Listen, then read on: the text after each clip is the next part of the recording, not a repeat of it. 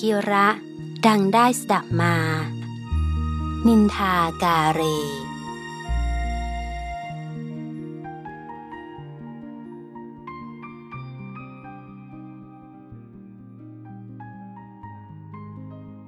ชายคนหนึ่งมีลูกบวชอยู่ที่วัดห่างจากบ้านไปหลายกิโลเมตร ออกพรรษาแล้วมีกำหนดศึก พ่อจึงนำม้าแกลบไปรับลูกที่วัด เมื่อทำพิธีศึกเสร็จแล้วสองพ่อลูกจึงกราบลาเจ้าอาวาสออกจากวัดไป โดยพ่อให้ลูกขี่ม้า ตัวเองเดินเคียงข้างไป พอพ้นประตูวัดไปได้ไม่เท่าไร ตาแก่คนหนึ่งเห็นเข้า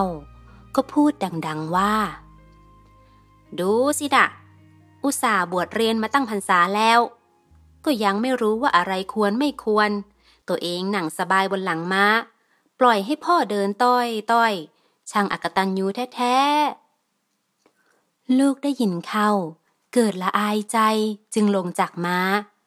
ให้พ่อขึ้นหลังม้าแทน ไปกันได้หน่อย ก็ถูกผู้หญิงคนนึงต่อว่าอีก เออ เป็นพ่อภาษาอะไรกัน ลูกเพิ่งศึกใหม่ๆ แทนที่จะให้ลูกขี่ม้าให้สบาย ตัวเองกลับขี่เสียเองช่างไม่เห็นใจลูกเลย พ่อรีบโดดพลุงจากหลังม้า ให้ลูกขึ้นม้าแทน ลูกก็ไม่ยอม เลยต่างก็เดินจูงม้าไปเฉยๆ พอเลี้ยวมุมถนนก็เจอคมปากชาวบ้านอีกคนหนึ่ง ดูสิพวกเราพ่อลูกคู่นี้ช่างโง่เหลือเกิน มีม้าแต่ไม่ยอมขี่ ไม่รู้จะเอาม้ามาทำไม โง่แท้ๆสองพ่อลูกไม่รู้จะทำอย่างไร จึงขึ้นขี่บนหลังทั้งสองคนเลยทีนี้ แต่ไปยังไม่ทันพ้นหมู่บ้าน มีเสียงตะโกนจากข้างทางมาอีกแล้ว เออเว้ย ทั้งหัวงอหัวดำช่างใจร้ายเหลือเกินม้าตัวเล็กนิดเดียว ผ่าขึ้นไป ขี่ได้ตั้งสองคนม้ามันจะตายอยู่แล้วนะเนี่ย เป็นอันว่าสองพ่อลูกทำอะไรไม่ถูกสักอย่าง ท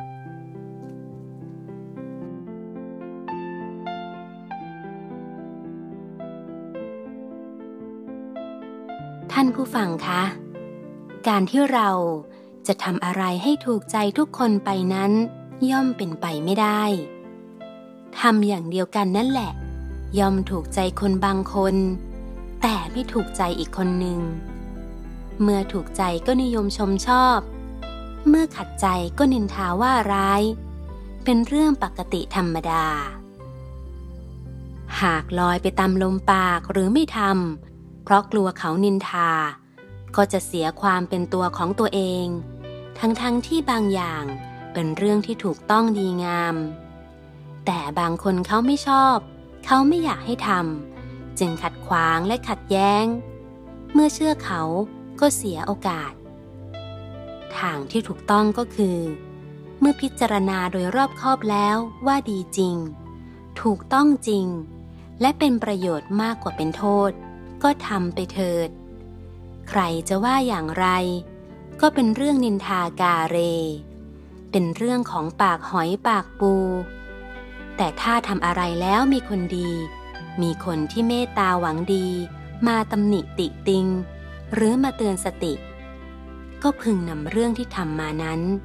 มาไตรตรองพิจารณาให้ถี่ถ้วนอีกครั้งหนึ่ง จะได้ไม่ถลำลึกลงไปมากกว่านั้น